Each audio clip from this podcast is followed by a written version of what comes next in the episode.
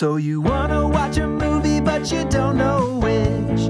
Choosing the one can be a bitch. But Jared and Drew have perfected the art. So sit back, relax, and trust the dart. It's Dartboard Movie Night. What's going on, everyone? I'm Drew. And I'm Jared. And welcome to Dartboard Movie Night, the podcast where we put 20 movies on a board, throw a dart at it, and let the fates decide. This week, we're heading back to the year 1999. It's a year that some people call the best ever for movies, to cover one of the most celebrated films of its year. We're talking The Sixth Sense, starring Bruce Willis, Haley Joel Osment, and Toni Collette, and directed by M. Night Shyamalan. Simultaneously one of the most celebrated and derided auteurs of the 21st century. I am super freaking excited to talk about this movie, Jared. Dude, so true. Celebrated and derided. I like that. See, I don't know these intros before Drew says them, so I'm hearing them for the first time too. Excellent. One of the finest. The Sixth Sense is actually a Dartboard original, Drew. Ironically, the number six, by the way, I don't think we planned that out. Like, it just happened. The Sixth Sense happened to fall on six, which is kind of silly because it always probably, you know, threatened to trip you up when you read through the list. Tongue twister. Yeah. Number six, The Sixth Sense. Someone's an idiot. Like, who put that there? But yeah, an OG for sure, man. It's kind of bittersweet when we cross off an OG. We're pretty deep into the series at this point. We're in the 30s in terms of episode numbers, and I think like it makes sense that we're running out of them at this point. I'm actually kind of surprised that we have as many as we do still. Yeah, that 'cause it is all probably sources back to that very weird stretch we just had where we were avoiding single-digit numbers for so long. There's still a cluster of single-digit number OGs, I feel. I mean, I'm just saying that without knowing for sure, but well, and we had all those number 16s also. Yeah, we had that cluster of 16s, but the dart really does work in mysterious ways. We talk about it a lot on the show. At the time of release will be a little different from the time of recording, but we're right in the middle of spooky season right now. So the fact that we hit number six, The Sixth Sense, my original shamer, is just really good timing for us being in kind of middle, back end of October. Perfect time to watch this film. And I'm excited. Do you want to do a little board recap about kind of where we were at in general? Yeah. Well, I first want to just call out the remaining OGs that we have on the board. Yeah, good idea. So the last ones we have left from the original Dartboard selections are Ex Machina, The Big Sleep, Days of Heaven, The Straight Story, and that's it. That's all we got. Whoa! Was that like five? I wasn't counting. It should have been. It's five, including tonight's episode. Wow! So after tonight, so Days of Heaven is yours. I remember was the big Sleep was mine, right? Correct. Yeah. Okay. Yeah. Because that could go either way. Yours as well. Yeah. And so, The Straight Story. So it's only yours, pretty much left. I fucking forgot about The Straight Story. Like when you hit it in the list each time, I kind of gloss over and I forget what that movie is or what I think it is. I've not seen it. And how it got on the board is a goofy story, which we'll get to whenever that day comes. And it might be trash. I have no idea what to expect from this film in a lot of ways. Yeah. No, we've got some fun ones left of that group. I am very excited to get to Days of Heaven. I'm in a Terry Malick mode. I want to like watch some really moody, atmospheric, you know, nature focused kind of film. And so maybe some visual shit. Looking for some visual shit. Yeah, and visual storytelling, baby. Hell yeah. And that should be a fun one too, because as far as I know, I'm not super familiar with his work. So it'll be somewhat of a first impression for me. Yeah. And I'll be excited when we hit that one too, man. All right. Well, let's run through the current board as it stands. We've got number one, You Can Count on Me. Number two, Ex Machina. Number three, The Right Stuff. Number four, The Big Sleep. Number five, Operation Condor. Number six, The Sixth Sense, tonight's episode. Number seven, Amadeus. Number eight, The Fifth Element. Number nine, Days of Heaven. Number 10, The Limey. Number 11, Heathers, number 12, The Straight Story, number 13, Thunderbolt and Lightfoot, number 14, Schindler's List, number 15, The Friends of Eddie Coyle, number 16, Dirty Harry, number 17, The Blair Witch Project, number 18, Waking Life, number 19, Face Off, and number 20, The Terminator. The Terminator, dude, I forgot that that was added last week. Yep. Hell yeah, dude, that's a great 20. I totally forgot. And just as a reminder out there, if we hit a bullseye, we'll have a friend's choice, which is a surprise choice that Drew and I don't know. And if they're down, they'll come on the podcast too, which will be fun. I'll be happy because if I'm not mistaken, it's my night to pick a replacement when we get to the end of the episode. Yes, sir. And I'll be excited to have a new name for number 6 because the Sixth Sense at 6 was absurd, as mentioned. So excited to wipe that slate clean and looking forward to discussing this flick with you, man. Well, why don't you give us a streaming check on tonight's episode on The Sixth Sense? Absolutely. So Sixth Sense, at time of recording anyway, currently available for free on Hulu and Peacock, pay to rent on Prime, and everybody's favorite, Vudu. I always love when you throw in these random ass streaming companies. And we have a new streaming service, Potemkin. We have Potemkin. It's available for 17 rubies on Potemkin. All right, well, let's get into tonight's movie. Mm-hmm. This is a movie that is huge for our childhood. I mean, it came out when both of us were probably, 10 or 11? Something like that, man. I remember it engulfing the culture. I have memories of people talking about this movie when I was... being on the school bus and hearing kids talking about the twist ending. Mm-hmm. Yeah, it is truly an iconic, era-defining at its time. Yeah. We'll discuss maybe how well it's aged, but it was one of those waves that took over the country when it came out. But a film that is, as mentioned, one of mine. And when Drew and I, we talked about this last week, but for the non-devotees, I'll just reiterate. When we did the original 20...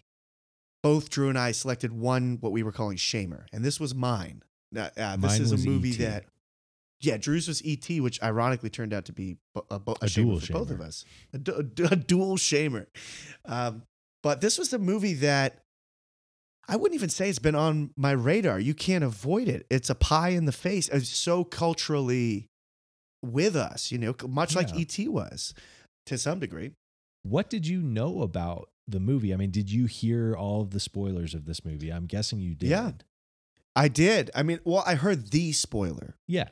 And that is the primary reason that I never decided to track this movie down and see it on my own time, because I felt like, I know the twist.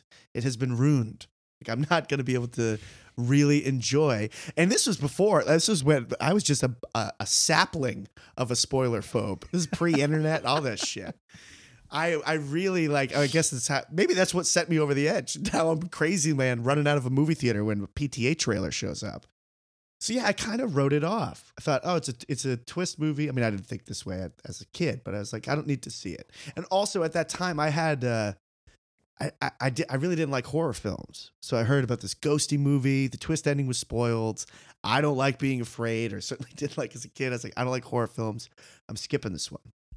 Then we get to where we're at today, or recently anyway, when we're constructing the original board. It's like, that's just one. It's time to see it. Like, I know the ending. I recall the conversation I had where it was revealed to me. I recall the spoil. But let's just see this movie. Let's see it almost like how good does it work when you know that going in? So I was excited to kind of figure out how I feel about it. We'll discuss it in due time, but that's kind of the story of how it got on the board for me. What did you know about this movie going in? Have you seen it before? So I have seen it before, but I've only seen it once before. I...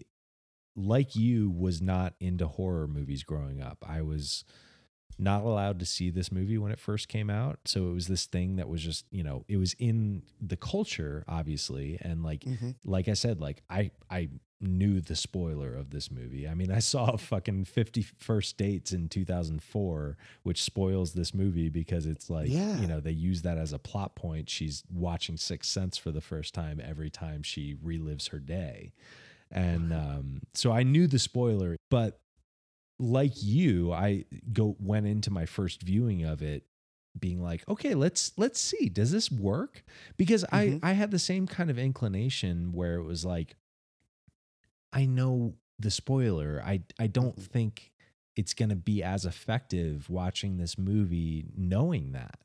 But I watched it knowing it, and I was like, I was blown away by the construction of it. And it's one of those things where it because the spoiler is so obvious on second viewing, you can kind of watch it and flip a switch in your brain to be like, how would I see this as someone who didn't know this? Yeah. You know? And because it's so simple and because there's not, he's not doing like I love how controlled he is with the camera and all of this stuff, because he lets you just kind of soak in what's happening within the scene. And it allows you to put yourself in that headspace of like, what would this look like to someone who had no idea what the ending of this is? Yeah. Does that make sense? It makes complete sense. So not only are we able to kind of try to flip that switch off and of like, or like you're saying, picture yourself in a first-time viewer's shoes, and where were they getting fooled? Where were they not picking up on these things that seem obvious to us because we're in on the gag at this point for our first viewings? But it is kind of fun to imagine how, like, it's easy to see how someone could be fooled by this movie. For sure. Like, and I am a little envious of people who had that experience. Like, that would have been cool. For sure. No, I wish I could have been in a theater in 1999 seeing this. There are few things better cinematically than when a twist really gets you and you didn't know it was a twist film. It's really good. That's awesome. And it doesn't happen that often, especially these days. Mm-hmm. I find that just knowing a movie is a twist film and knowing nothing beyond that changes the way people watch it. It certainly changes the way I watch it. Well, you know, it's interesting. I think what you're saying is why a movie like Knives Out finds so much success right now, because it's like, it's a movie that you can go into and it's an experience watching the movie unravel itself, you know? Mm-hmm. Yeah. And I think that's so fascinating. And I just bought tickets to Glass Onion coming out soon because they just went on sale. And they're doing a 1 week only run in theaters. So you have to buy tickets now. Whoa. Yeah, you should go pick them up. Oh, because it's a Netflix film, right? Exactly. Right. I forgot about that. Yeah. Okay. Good call out there. Yeah. So you should do that. And everyone who's listening to this now, you're even a little bit later to the game, but do it yourselves, because this movie is going to be one you want to see in theaters with a crowd, because that was the fun of that movie. And that's the fun of this movie, of just like hearing people react to this stuff happen in real time. It's just so powerful. But even still, and going back to my first viewing of this, so the first time I watched this was 3 years ago. Surprisingly late. Let me just ask you this real quick. Do you remember the thought? Like, was there something about like, it's time. It's time to check the Sixth Sense off the list. Did something spur it for you? Yeah, well, actually, it was me starting to get into horror, because as I mentioned before, I didn't watch it growing up. It was, I remember I was like 4 or 5 years old, and I was staying over at a friend's place. We were both at my friend's house and we were being babysat, and the babysitter put on Child's Play on the TV. Chucky? And that doll haunted me the rest of my childhood. So I grew up with this thought in my head, I don't like horror. I don't want to watch horror. It's not for me. And like, for whatever reason, that burrowed into my brain, and I had that idea even past college age. And like, I really only started to get into horror within the last 5 years, and I've realized it's like one of my favorite genres. I find it so fun, and I've gotten so like it's one of the things about movies right now that is energizing me the most is just like expanding my knowledge of the horror genre. So I've been getting into that for the last few years, and this is one of the, you know, parts of that history that I just hadn't watched yet. And so I was like, yeah, let's throw it on. Let's check it out. Yeah. And like another member of our list, The Blair Witch Project, an absolutely iconic film from our era. That they also opened like within weeks of each other. Really? Oh, I didn't know that. That's really cool. I forget. Sorry. Have you seen Blair Witch? Yes, I have. And it's okay, great. You have. I wanted to circle back to us on second viewing with this.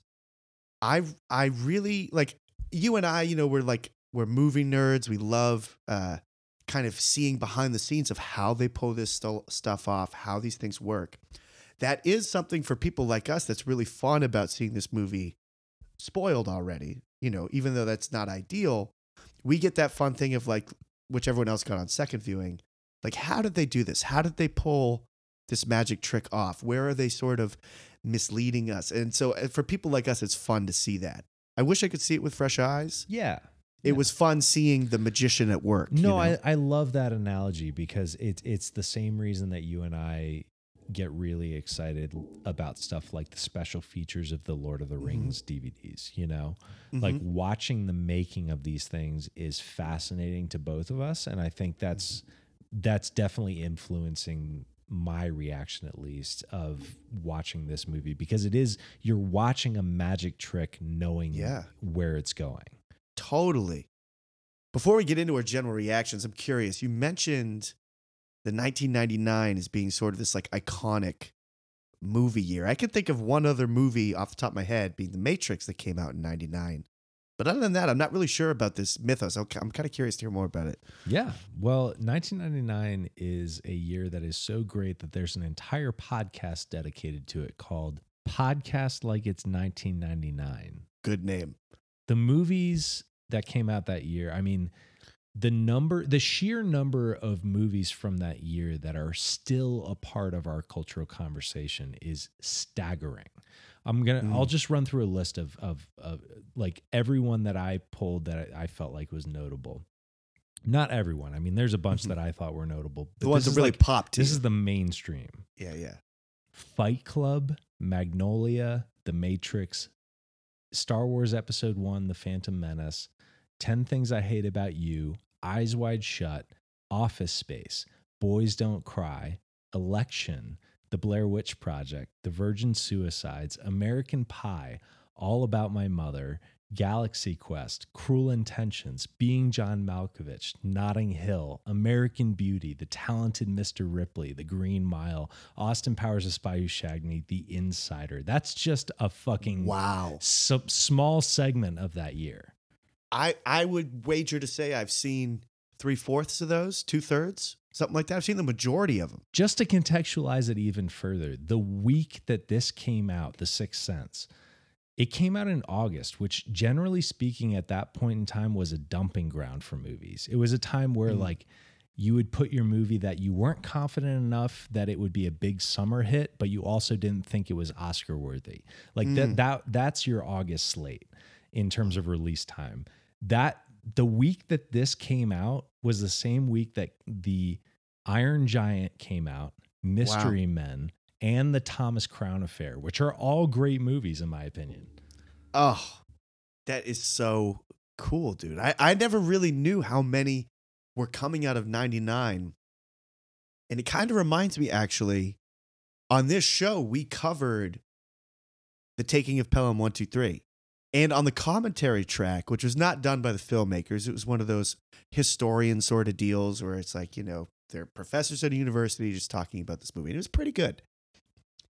And as they're winding down in the podcast, they do a little list of here's what you could have seen in the theaters when Taking of Pelham was out.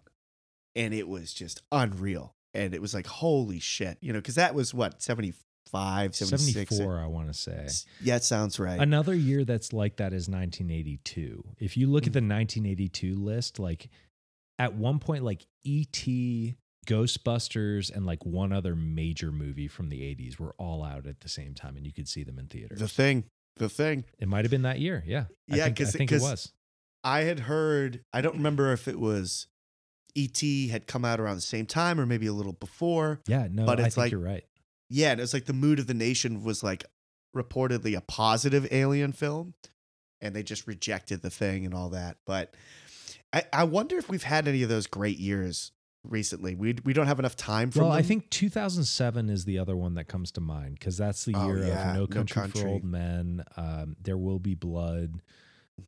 There's a bunch of great movies from that year. Did Before the Devil Knows You're Dead come out that year? Yep, same year. I fucking love that movie, dude. That movie is awesome.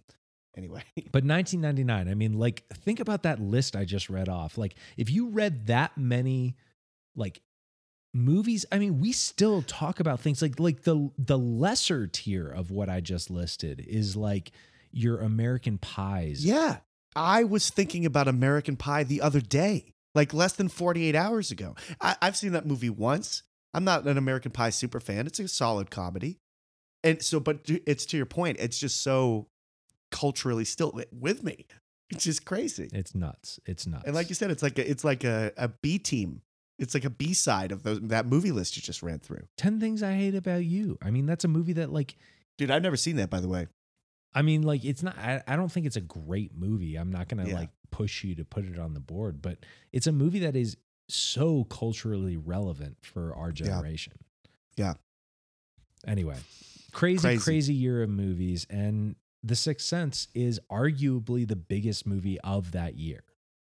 I would probably put The Matrix as number one in terms of... I'm just saying arguably, but yes, yeah. I think I agree with you that The Matrix is, I mean, that movie is generation defining. Like it is insanely massive in the landscape of cinema history.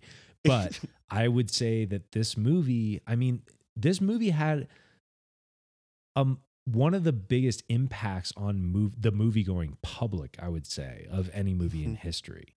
But getting back to The Sixth Sense, how do you feel generally about twist movies? It's a complicated relationship that I have with twist movies, to be honest. And I kind of tipped my hand a little bit earlier, but I said something to the effect of like, I don't even like knowing it's a twist movie when I go into it. If I go into, oh, this is a movie, and then the twist comes around and punches me in the face, it is awesome. It is a rare occurrence. If you see a movie, it's a twist film. Someone tells you, you won't believe the ending. It's a twist. You just sit there and you get the detective hat on and you're just looking for anything a little out of place or a little weird. And it morphs everything. But when you get that clean experience and it just slaps you in the face, it's like, whoa. Like one that really got me in my lifetime was Fight Club, another 99 movie actually that you mentioned in that list. That was a movie I went in and saw at my friend Dan's house and did not know it was a twist film at all. So when that comes around, that's like, holy shit. It changes the entire movie. Everything's different. It's great. Another one I'll throw in that I had forgotten about till my friend Graham mentioned it today actually is Saw. The original Saw has an incredible twist ending, and I didn't know it was a twist film. So I get so weird with my spoiler aversion and my issues with twists that if I'm recommending a twist movie to someone, I don't even want to say it. So just watch it. Just watch it. And so even then, I'm like, I don't even want to mention my favorite twist movies. But I mean, most people our age have seen or at least know that Saw and Fight Club are twist films. Yeah. There's another layer to it, though, where... Oh, The Prestige is another one I'll throw in there. Oh yeah, that's a great one. That's a great. And we were talking about magic acts earlier. You know, The Prestige is literally talking about the magic act of filmmaking and twists, and it's like baked into the plot of the movie. It's so good, man. I think that's one of Nolan's most underrated. There is a risk, though, of twist movies being a little cheap. I think it can be read as gimmicky because it's like you. A bad movie can use a crazy ending to gloss over a lot of other failures within the storytelling of that film. Like you can throw in a juicy, fun, crazy ending and make people think they watched a good movie. Yeah. But I think like twists in the right hands can be really, really effective. And I think this is a great example of that. Yeah.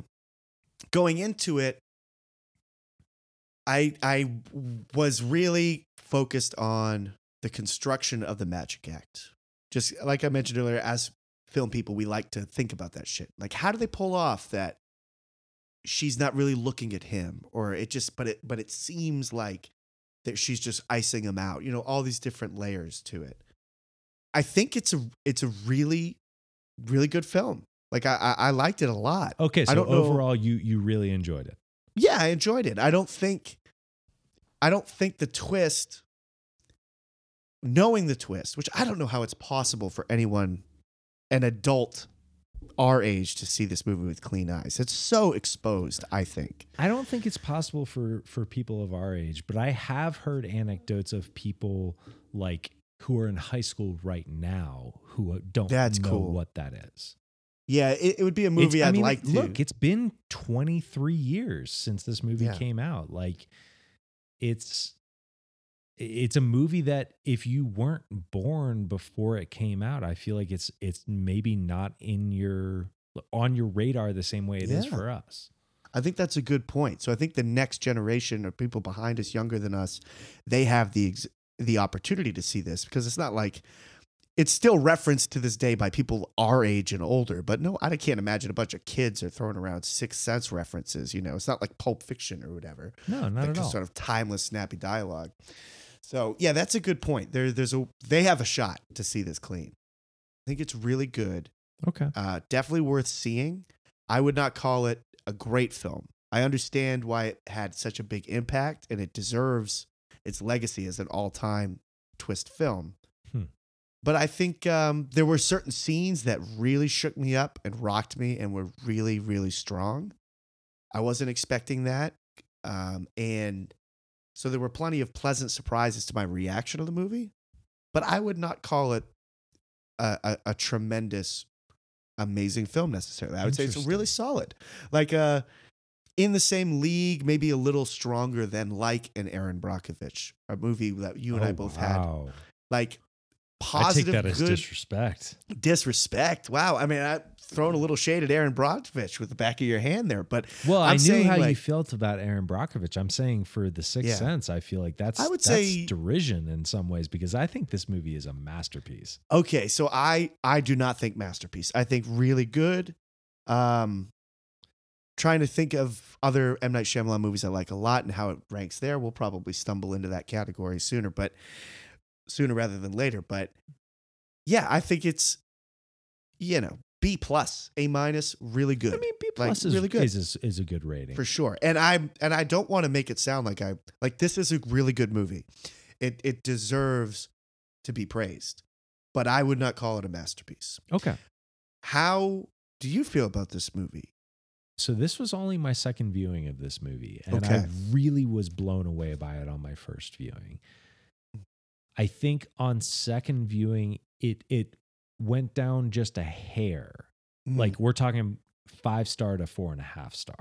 Right. But I think this movie, on a construction level, is nearly perfect.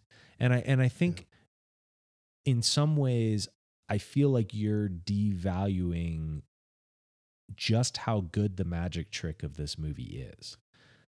This movie is immaculately constructed. There is a very good reason why this script, when it got passed around Hollywood, and we'll get into the origins of this movie, but when this script went around Hollywood, people freaked out and there was a bidding war. And really? There's a reason for that. Because when you read something like this that doesn't give away its punchline until the very, very end, and it completely flips what your experience is.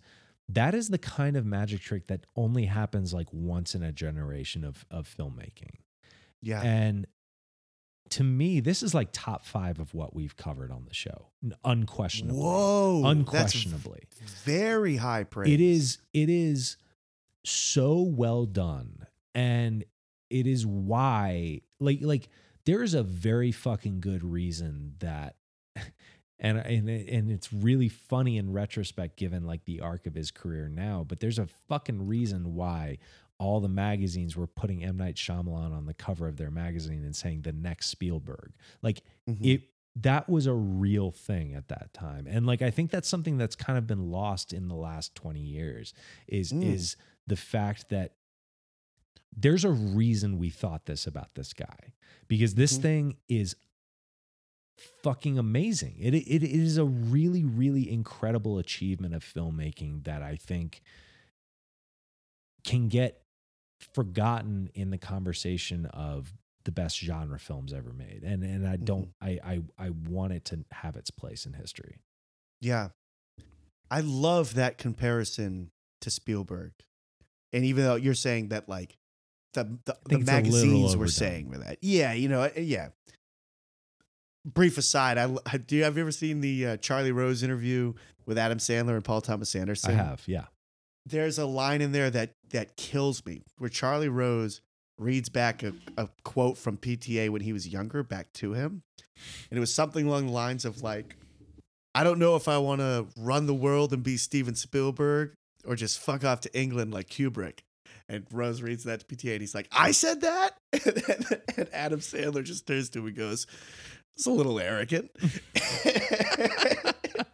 and Paul says something to the effect of like, or I could just be myself. How about that? Like, but it's just funny.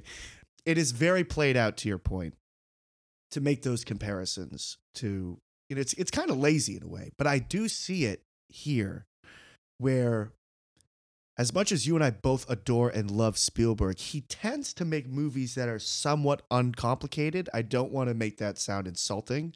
And we actually have Schindler's List on our list, on our board, that I think that's going to be a really complicated film to watch and discuss. Well, so, I think it is interesting to compare this movie to E.T. in some way, given the use of a child star, given the use of like, you know, family trauma being something that's informing that character's background. I don't know. I think there are comparisons to be made, and just the way that Shyamalan works with child actors. And look, I mean, we'll get to Shyamalan as a director, but one thing I will mention here is like after this movie, he was getting touted for stuff like Harry Potter and the Sorcerer's Stone. Mm. He was getting touted for that because of, number one, his ability to craft kind of a darker atmosphere, but number two, his ability to work with a child actor. Like that was part of it. And he had made a movie right before this called Wide Awake, and the central character of that movie was a kid. Mm. And he obviously visited again with Signs, and I'm sure there are other examples too that I'm not super well versed. We'll get into that too with Shyamalan, but I could see it because that performance is incredible in this movie, and it is all very well structured. It's a Rube Goldberg machine. It's just like, you know, the boot swings around and kicks the bucket and all this sort of nonsense, but it's perfectly executed. Mm-hmm. I generally find myself more drawn to the looser films.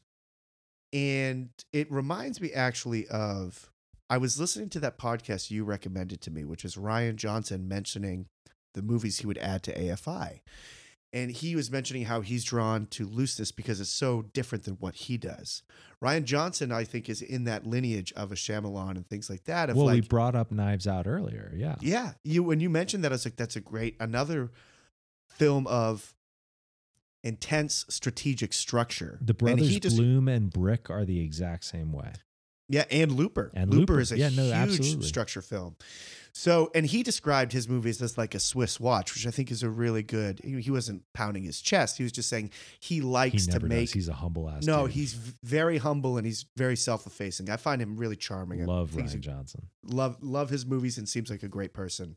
But yeah, he does structure these really cool things, and I think you might be maybe drawn to those a little more than I am. Not I think to speak so. For you, but yeah. Well, and I think that also our difference. Well, look, I mean, like we keep kind of unraveling this difference in our tastes, I think, as we go along, because I think going back to our conversation we had during the Moulin Rouge episode, where we're talking about maximalism and theatricality, like I think that's of the same vein as like highly constructed, tightly wound films like this. Yeah. I think they're all in the same, it's the same line of thinking. It's like a filmmaker's stranglehold on the overall vibe of an entire movie, right? Yeah. Yeah. I think like the imprint, and then to kind of unravel our taste differences a little bit further, look at a film like Repo Man, which I adored. Perfect. And you kind of weren't really feeling. And that is a movie that is loose as a goose and taking every long road it could choose to wander down. And I adored it. So yeah, it's just so fun as we kind of figure this out. But we have a ton of middle ground that we often find on the show. And I do want to make it clear, I really do like this movie. Yeah. I didn't think you disliked it. I want to get into Shyamalan, if now feels like a good time. Let's do it. Because like... My feeling is you're like a huge fan. I don't know if that's true, but I know you were super into Old, but I don't know much about the other movies of his that you've seen, the ones that you really respond to, and maybe any holes in the filmography that you're looking to kind of patch up. How do you feel about Shyamalan in general? Yeah, I mean, I think you might think that I'm a bigger fan than I am, mostly because I think I'm more of a fan of the story arc of his career than I am about him as a filmmaker. I did love Old. I think that movie is extremely underrated. I think it's, again, like it's very similar to The Sixth Sense to me in the way that it's immaculately constructed, and the meticulous camera moves that he's doing in that movie, I think are very similar to what he's doing in this. Mm-hmm. But I think overall, you know, there are movies of his that I love. There are movies of his that I hate.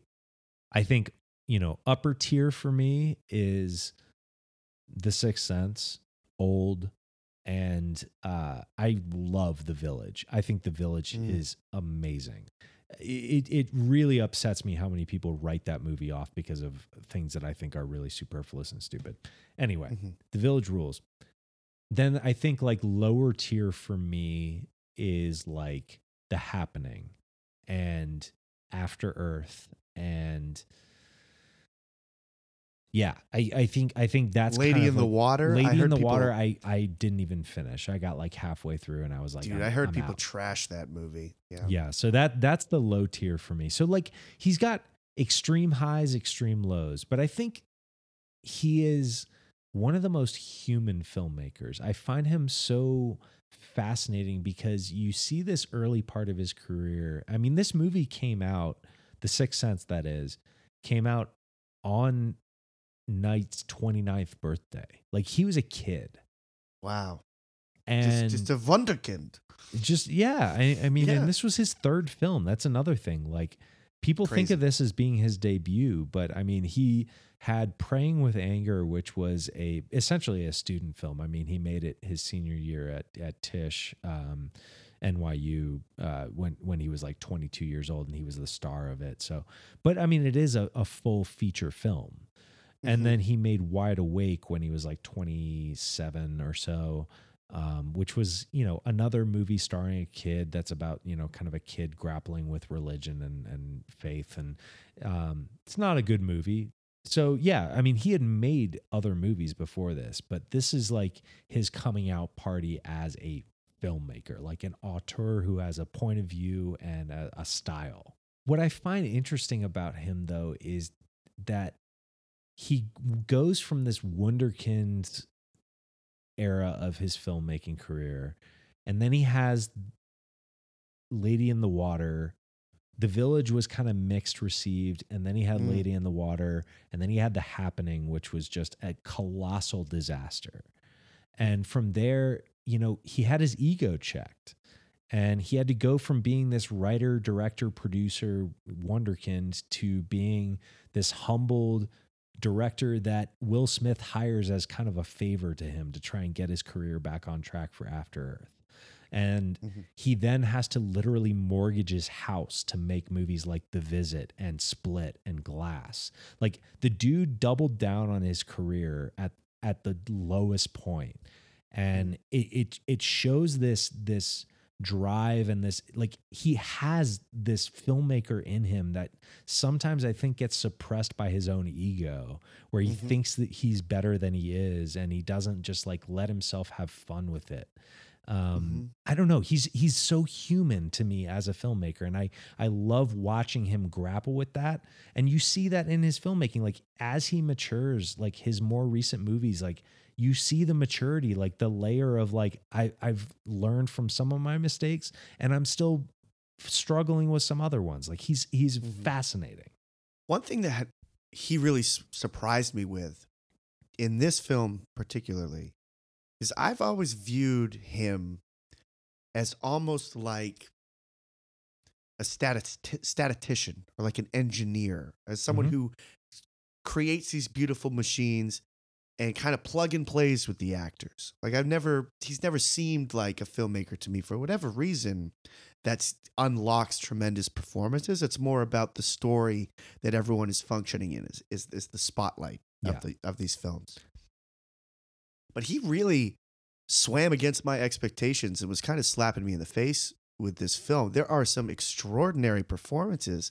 And it was one of those reality checks for me. It's like, where did I get that idea? Why did I think that he was like, Shyamalan's like this, again, a lazy comparison, but like this George Lucas type. It's just like, stand there and say that line now. You know, I think that's an interesting comparison. I'm glad you bring up George Lucas, because one of the big complaints about Shyamalan as a writer specifically is his inability to write really human sounding dialogue.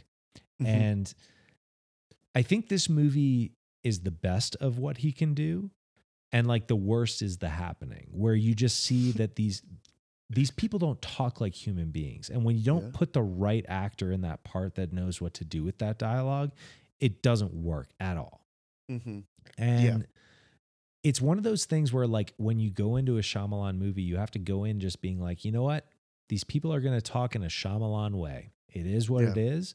And let's listen to what he's trying to say with those words as opposed to what he's actually saying.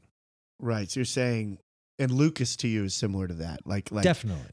Yeah, he just think of pretty much any line of dialogue from Star Wars is like not really how people talk. It's just it's hammy, and I mean, it's again, bad, but it's fun, right? Yeah, it's not trying to be Shakespeare.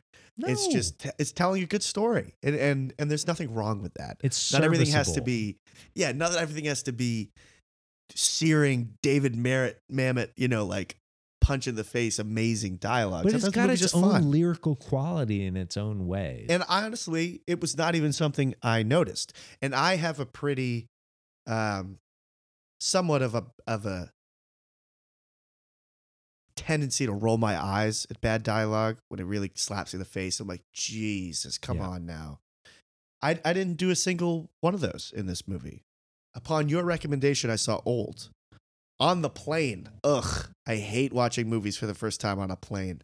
I apologize to M. Night. There's a specific type of movie that's a plane movie, and maybe that's a chinwagger for another day. Yeah, that's a good chinwag topic. But I think that was the film that made me draw the line in the sand. Never again will I watch a movie for the first time on a plane. Repeats only. It's so unfair to the filmmaker. It's a disastrous way to watch a movie. But I liked Old. I thought it was fun, it was dark, but he does. I want to bounce this idea with you a little bit. Like, is he hampered by the fact that he seemingly only does twist films? Like all the ones we've talked about, the ones anyway that you mentioned that I have seen, all have some sort of significant turn or twist. Maybe not Signs, but well, look, I think. Maybe something that's being sort of lost in this conversation of quote unquote twist films is like, what is the line between a twist film and a suspense movie? Because all thriller suspense movies have some sort of upheaval at one point in the story. So like, where do we draw that line? Because to me, like, Old is not a twist movie to me. I mean, I think I agree. There's a point in the movie where you learn something deeper about what's going on there, but the the ultimate conceit of the movie of like a beach that makes you old, like you learn that within 25 minutes of the movie. Like it's not like, that's not a twist. Yeah. No, it's a mystery film, really. It's not a twist. It's more in the vein of say like we were talking about Knives Out. There is a difference. It's hard to kind of define what's the difference between twist and just an unexpected turn in a film, you know? But looking at his filmography and the stuff that I have seen, and I agree, Old to me is not a twist film. It's like it's a horror mystery suspense film. You're mostly just watching these people deal with their problem. Like Unbreakable, that's a twist film, I think. Sure. The Sixth Sense, that's a twist film. The Village, I think, is a twist film. But some of these others really aren't. So maybe I was a little harsh when I said he only makes twist films. I don't think that's really true as we kind of examine it.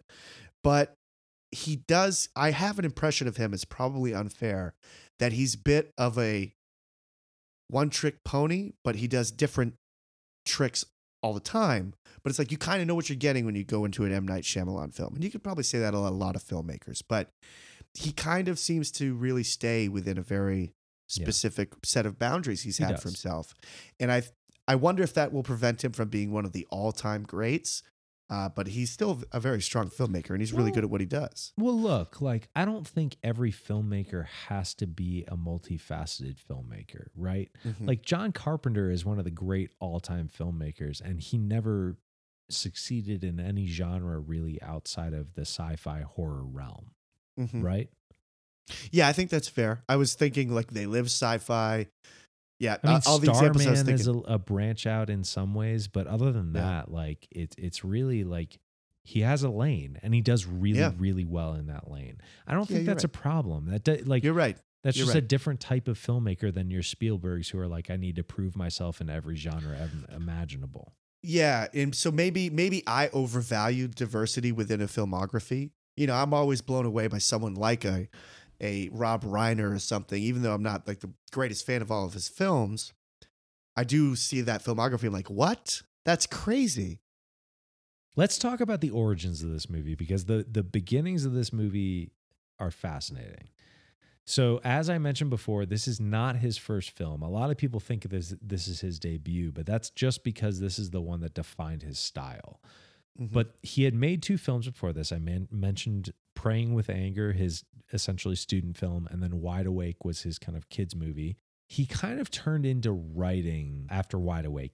He wrote the movie Stuart Little, which is, you know, that kids movie with the CGI mouse. Yeah. Michael J. Fox voiced. It was a big movie. So he was doing well for himself writing, and he did some ghostwriting and other stuff. He's a young 20-something who's trying to make it in Hollywood, right? And he's writing all these things, and he's writing spec scripts, and he writes 10 drafts of The Sixth Sense. Apparently, originally, Bruce Willis's character was like a crime scene investigator. He wasn't a child psychologist.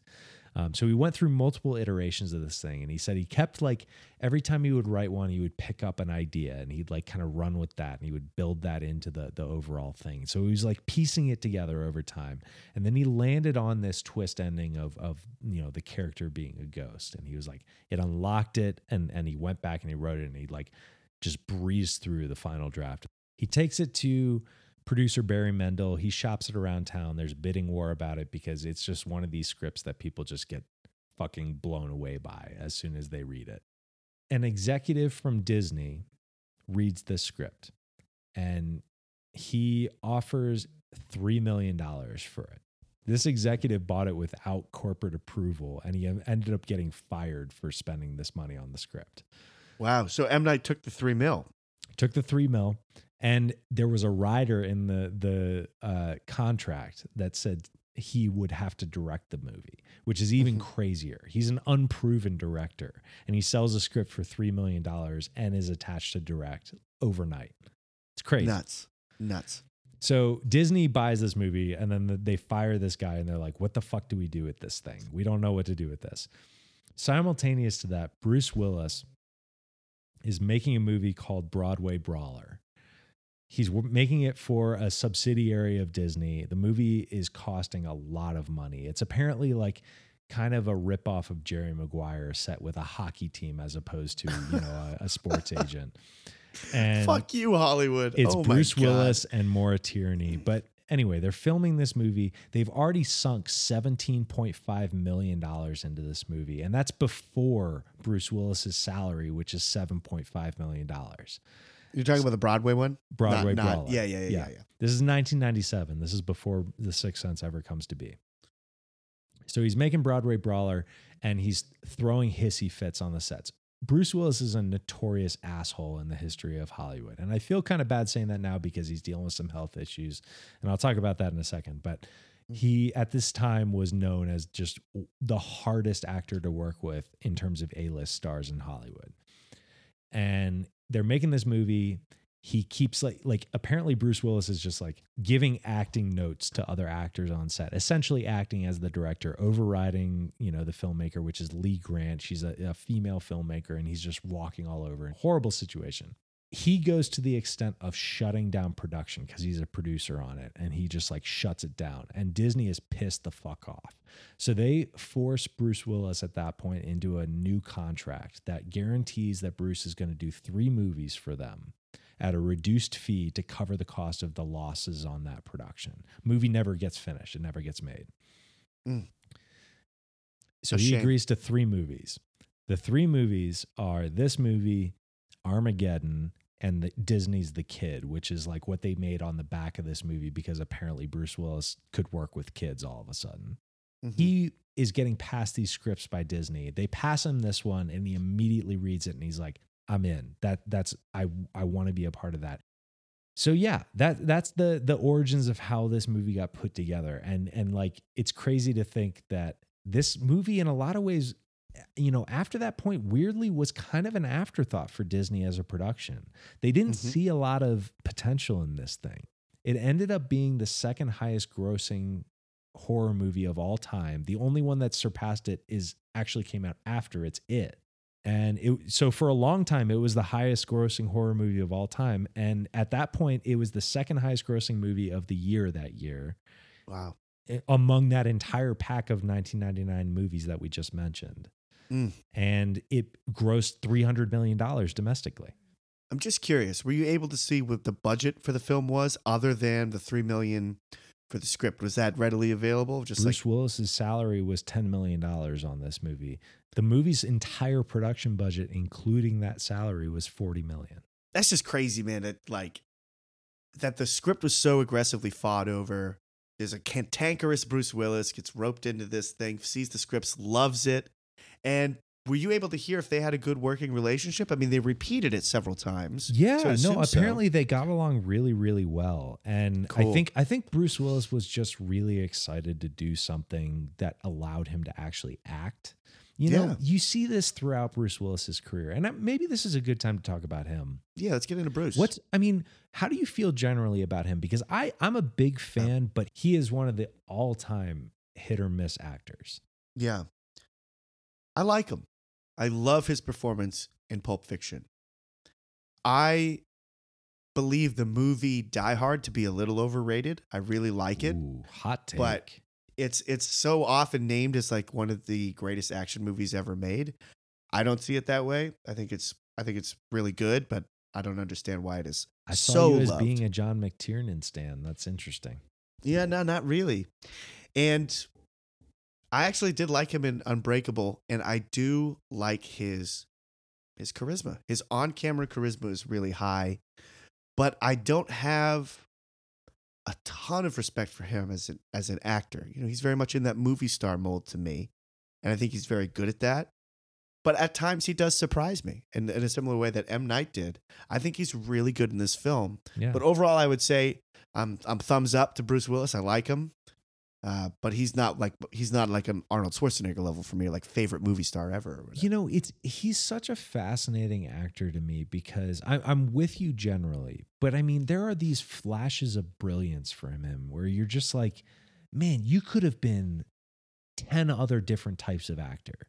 Mm-hmm. And I'm thinking of things like Death Becomes Her and Moonrise Kingdom, like where you just watch him get to like, stretch his weird offbeat wings, and he embraces it, and it's really fun to watch. Yeah.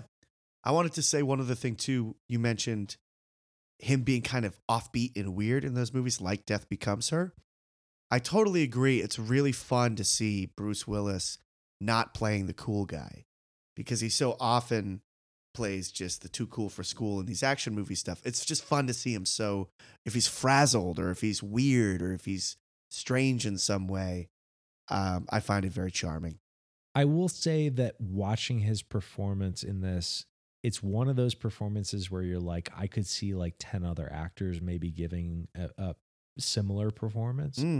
I think that's true. I don't know. At that time, that point in time, I could see a Tom Cruise doing the same performance here. Yeah. You know? No, I think that's a really great point.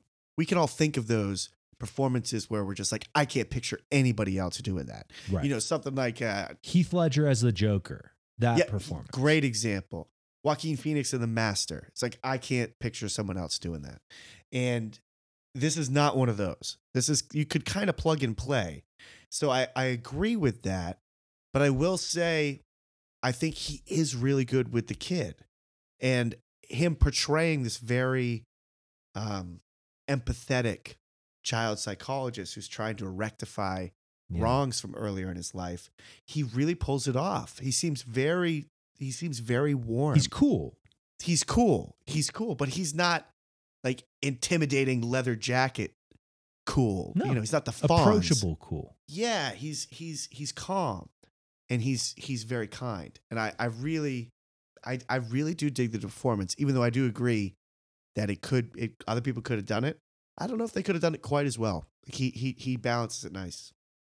Well, to go back to what you were asking me earlier, though, the him and M. Night Shyamalan did apparently get along really well. And apparently, I heard an anecdote that Bruce Willis gave Shyamalan his first hangover, because at the time Willis was DJing a lot in his spare time. That's a whole other part of this conversation. Have you ever listened to Bruno? No, I have not. Didn't know it existed. He goes by Bruno when he's playing as a musician, and he has 2 albums on Spotify. I highly recommend people go listen to them. Any good? No. No, sorry, Bruce. But it is a really funny period of his career. It's like right when Die Hard was coming out. Mm-hmm. But anyway, he was working as a DJ a little bit on the side. Like, he just loved spinning records at parties and stuff. So at the end of shooting, they would throw parties and Bruce would DJ. And apparently he would pass Shyamalan shots and he would just say, "It's candy. It's candy. Just go." And Shyamalan said he woke up the next day with a throbbing headache. So yeah, there you go. You mentioned earlier that the scenes with him and the kid were great. How did you feel about Haley Joel Osment? I mean, this is a big kid performance from film history. I think it's incredible. I think it's really, really strong. And we've had some child performances on this show that I was not super keen on. I tend to like not love child performances in movies. I just kind of okay. I mean, we covered one of the other quintessential ones, which was Henry Thomas in E.T. In E.T., yeah. And then, but we also covered Let the Right One In, which is the main male character in that story. I didn't really respond to. I thought he was just, he's okay. You know, he's fine. Right. This is in that, you know, ET category, I think. This is an amazing performance. Outstanding. It's really, really good. Oh, the kid in Big Daddy was really good too. Another film we covered. Yeah. Well, the twins, The twins, the 2 kids. Yeah, this is a great performance. I don't have a single gripe. There are no false notes. He plays this sort of traumatized, nervous kid so well, but he's also very sweet. And you just want to give him a hug. You want to help him. You know, it's like he's a heartbreaker. Well, just the way that he recognizes the trauma that he's inflicting on his mom just by having this disorder, you know? Yeah. Like having this problem on his hands.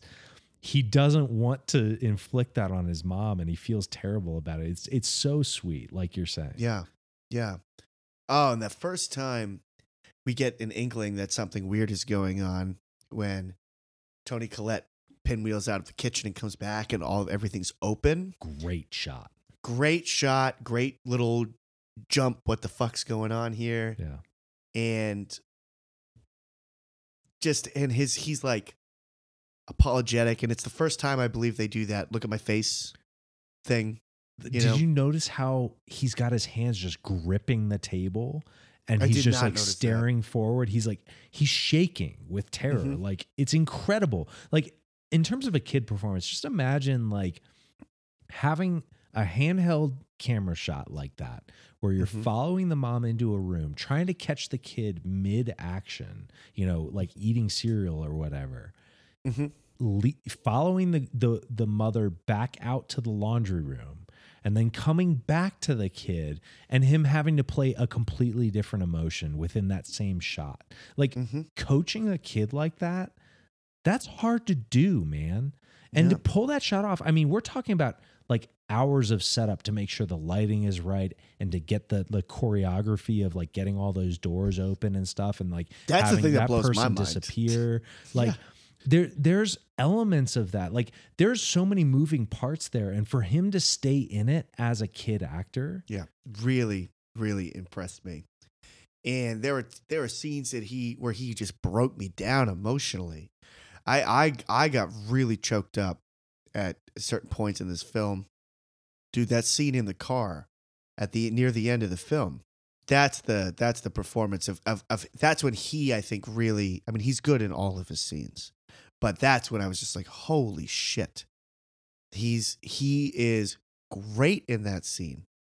Even kind of more horror movie, like tropey sort of space that this movie plays in. Obviously it's a horror film, but like the idea of when the teacher is berating him and he's like covering his eyes and doing that whole like, yeah, it's talk funny, blah, blah, whatever he says. Stutterer, yeah. Yeah, stutterer. Like, that is even kind of, it's just creepy, and he's playing it really well. It's startling. And he does do those sort of weird things that make you nervous about him. I mean, we don't feel that as viewers, you and I seeing it, because we all know the truth of this film. Yeah. But like, it would be kind of, if you were watching this movie for the first time and you're thinking, is this going to be kind of like a Damien type of kid? What's going on with this kid? It would be fun to be living in that mystery, but, we didn't have that luxury. So I found him to be fantastic, and a great performance. Really, really, really good. Have you ever seen AI? No, I haven't. I wouldn't say it's a shamer, but it's one that I missed the boat on. It's a great, great movie, and he is phenomenal. I as much as I love this performance, that is Haley Joel Osment's masterclass. It's better than this. Wow, it truly is. I mean, because in that movie, he's playing a android human, and he's exhibiting these robot characteristics along with his human characteristics. And the kid was like 11 when he was shooting the movie. It's incredible. Wow, has he done much work as an adult? So actually, that's it. I'm glad you asked. Yeah, he's actually had a really solid career after this. I mean, he's not working in live action as much anymore. He does a lot of voiceover work, but recently he's had a lot of comedic turns on shows like Silicon Valley. He had like a brief stint as a software developer guy, mm-hmm. And yeah, he's really funny. I've listened to him on a number of podcasts. He's been on Doughboys before, which is one of my all-time favorite podcasts, and he was a great guest. He seems like a really well-adjusted dude for having gone through this as a kid. Because, I mean, here's the other thing. He was acting from a really young age. He was young Forrest Gump in Forrest Gump. Like, not the kid as Forrest Gump, but Forrest Gump's kid. At the end of his movie. Child. Yes. Yeah, I'm with you now. His child with Jenny. Yeah. Mm-hmm. Mm-hmm. Yeah. So he was doing that, and then he was in like TV and commercials for a long time, and then he was in this movie. So this was not his debut by any means. Yeah, I'm not surprised that it's not his debut, because it definitely seems like someone who's been acting for a while. Like, this is not just kind of like amateur. And I wonder why that is that so few child actors break through and continue working like into their adult life. Maybe that's not true. Maybe this is just how I see it. That's a whole other conversation. I mean, Hollywood is a meat grinder, especially for kids.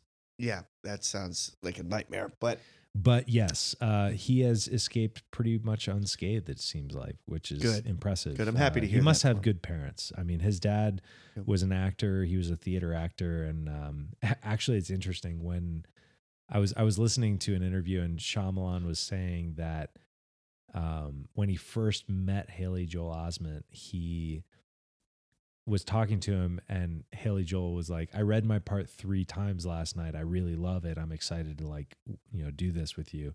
And he was like, you mean you read like your lines 3 times? And he's like, no, I read the script 3 times last night. It's like this professional.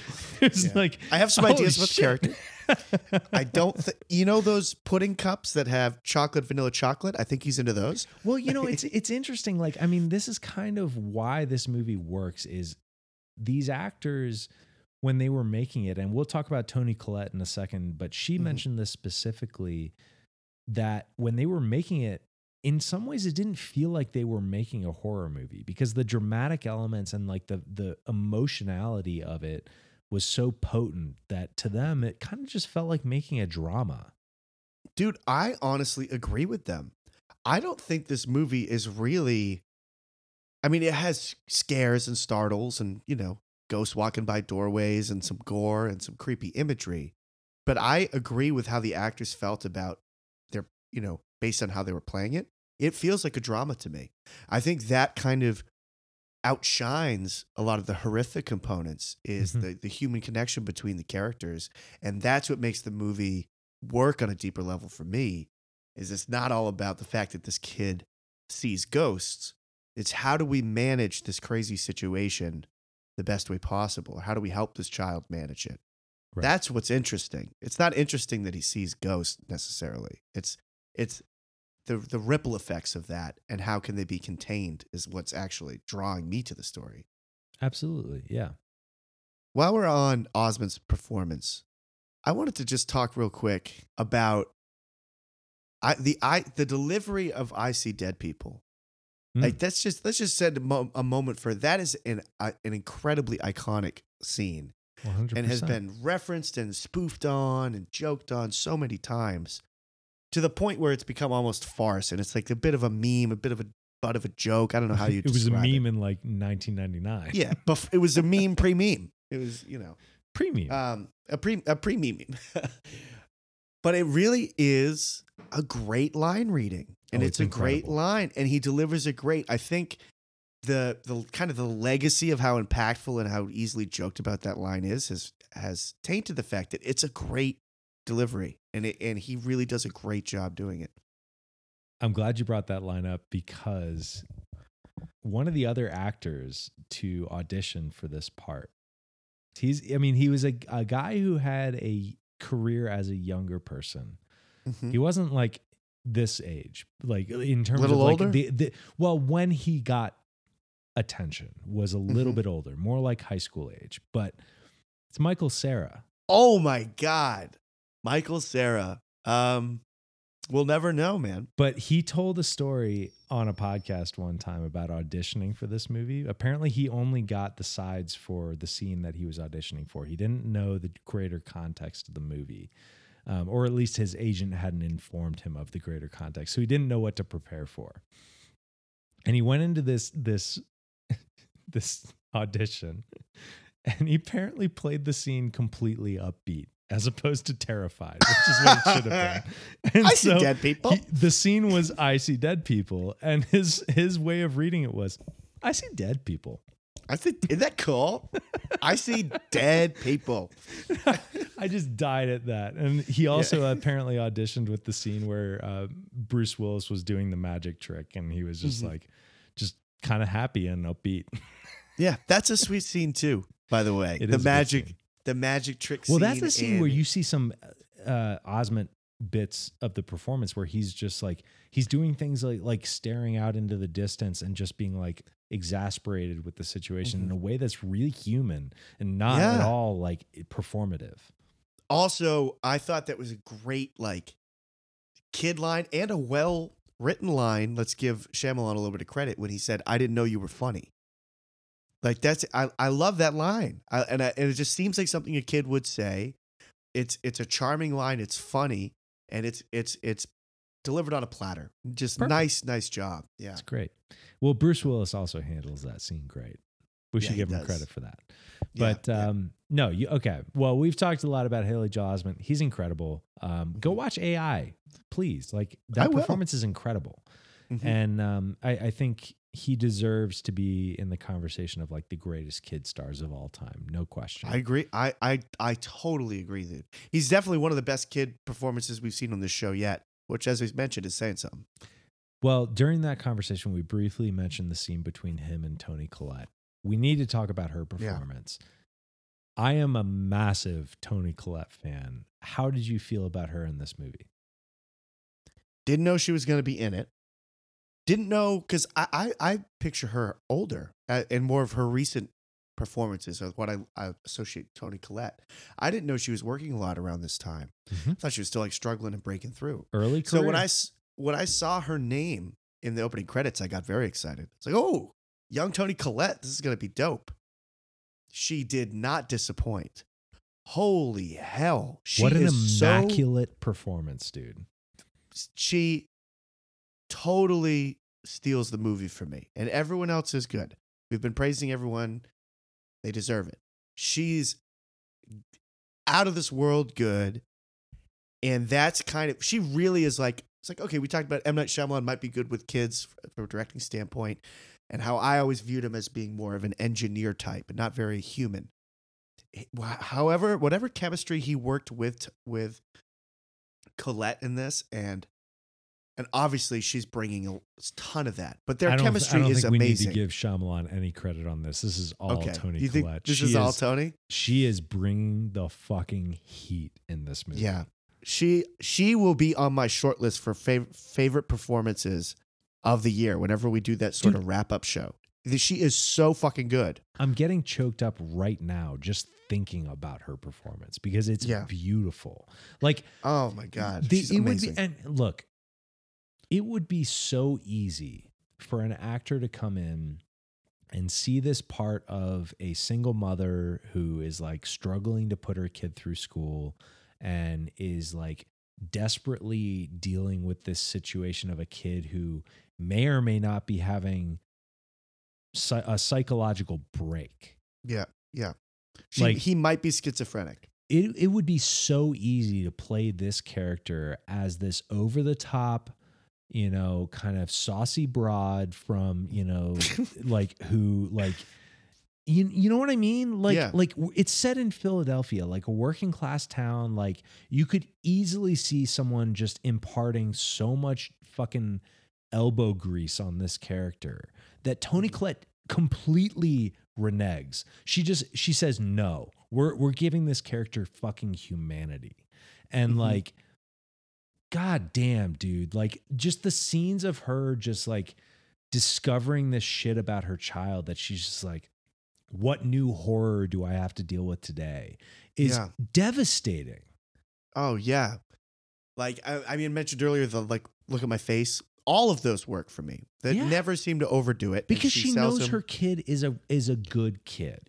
Yeah. And even when she's at like, it's at its most fucked up and like really spiraling, she still has the resolve to portray, to hide her fear about what's going on. Yeah. And really show, like, demonstrate to him that it's not you. I'm not worried about you. And it's so, she's such a good mom and she's such a caring person. Together. Yeah. And especially when the child services start getting roped in and she gets very defensive. It's like, are you saying I'm not a good, like, and it's like, I love her in those scenes. Yeah. When she tells the other moms to fuck off over the phone. I was blown away. I did not think this movie was going to have a great performance in it. I thought it was all going to be about the twist and yada, yada. I was blown away by how good she is in this movie. And I'm really hoping to see more of her stuff from around this time. She's obviously killing it now. Yeah. Like she's you know. She's kind of the quintessential devastated mom in this, the history of film with like Little Miss Sunshine and Hereditary. And God, I forgot about her in Little Miss Sunshine. I love that movie. But thinking too of something like Knives Out, mentioned again on this podcast for this episode. Yeah.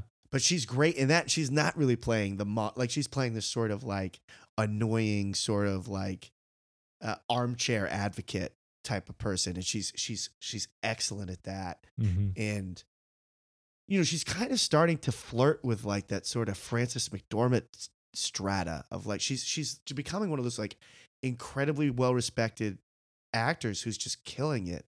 And I'm very excited to see her career continue to flourish, but really want to go back and see more of this stuff. I mean, you're right, but she also only has one Oscar nomination, and that's for this movie. Yeah. Well, at least they got that right. Yeah, she but dude, get some go watch Little Miss Sunshine again. She is insanely good in that movie. Yeah, she's great, and I love that movie too. I think that movie's a little bit overrated, but she's incredible in it. I love it, and that was before I knew who she was. I just saw it as a good performance by this no-name, quote-unquote, is what I thought at the time. But going back to just the way that we watched this movie, knowing the twist, I think, you know, kind of also like the way that this movie is a movie that you kind of have to watch twice in some ways. Mm-hmm. What I really got out of this viewing of it was watching it thinking about the fact that you've got this poor woman who is trying to help her kid and has no fucking idea how. Mm-hmm. And this poor kid who doesn't want to burden his mom with his problem. Mm-hmm. You've got that element, which is clear from the beginning of it. But then you add the layer of knowing that on first viewing, Bruce Willis is a character that she's hired to help her kid. On second viewing, she has none of that help. She's just like dealing with this on her own, like completely alone. Mm-hmm. It's so tragic and sad. And like when you then contextualize it that way, that last scene of them in the car where she understands that he's not bullshitting her. This is actually happening. And that he's talking to her mom, and he has like verifiable proof that he is not bullshitting her. And the way that she breaks down and just allows herself to feel everything, that scene destroyed me. Dude, me too. I mean, we briefly mentioned the Haley Joel Osment side of that scene, and he really is stellar. And it's them really working together. They get to this spot on the same team, you know what I mean? Yeah. But her reaction had me just in tears. It did. I was totally moved. She really got there and then brought us there. It's so believable. It's such a it's just such an emotional scene. I hadn't had a reaction to a scene like that in a movie in a really long time. Like you know, I get you know choked up, or I think things are cool, or it's emotional, or whatever. But literally, like tears, it's just like surging through. It's like fucking A. He got me. The two of them got me. Like Shyamalan got me. They got me. Like they fucking got me, man. It all worked. It was a really, an incredibly strong scene. Yeah, she is outstanding in it, and a quality of a complexity of emotions that I unfairly was not expecting to get in a quote unquote M. Night Shyamalan film, and I was very happy with that sort of depth and that feeling that they really tapped into. I've got I've got a beef with an aspect of that scene. Oh, none of it is performances. What is it? Dude, I don't know if you noticed this. I don't know what the fuck the camera's doing on in that scene. The camera's floating around. What a rug pull. I love that shot. Dude, just keep them in the frame. Keep it stable. Let the actors do their thing. Why is this camera... like moving around, leave it alone. You're talking about when it's just like floating in between the cars? It's like it's shooting through the window on Haley Joel Osment's side. So it's shooting through the car window of the passenger side. And Toni Collette is in the scene, and she's like breaking down. And the camera just has this sort of like flutter movement going on. And I didn't even notice that. It's bumping around. Maybe it was just on the Blu-ray version I have. I can't imagine. I would be on camera. I'm sure I have the same Blu-ray. Yeah, and it's just like I'm just like, what the like?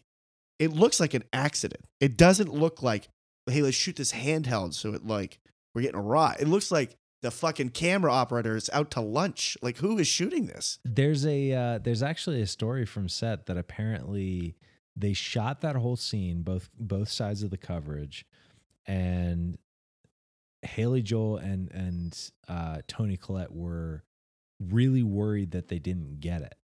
Mm-hmm. Like that they didn't get the performance, and they thought it was on them, and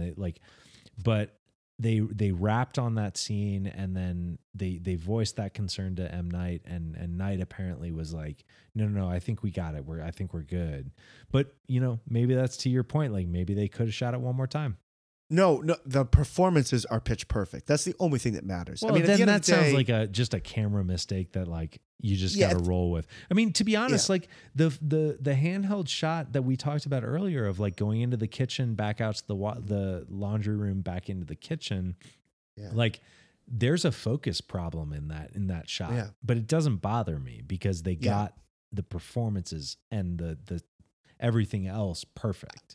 I think it was kind of my editing side coming out because when I was working on that Christmas movie, I'd just be going through fucking takes and like camera bump, and I was just like, we just grew to resent the camera department.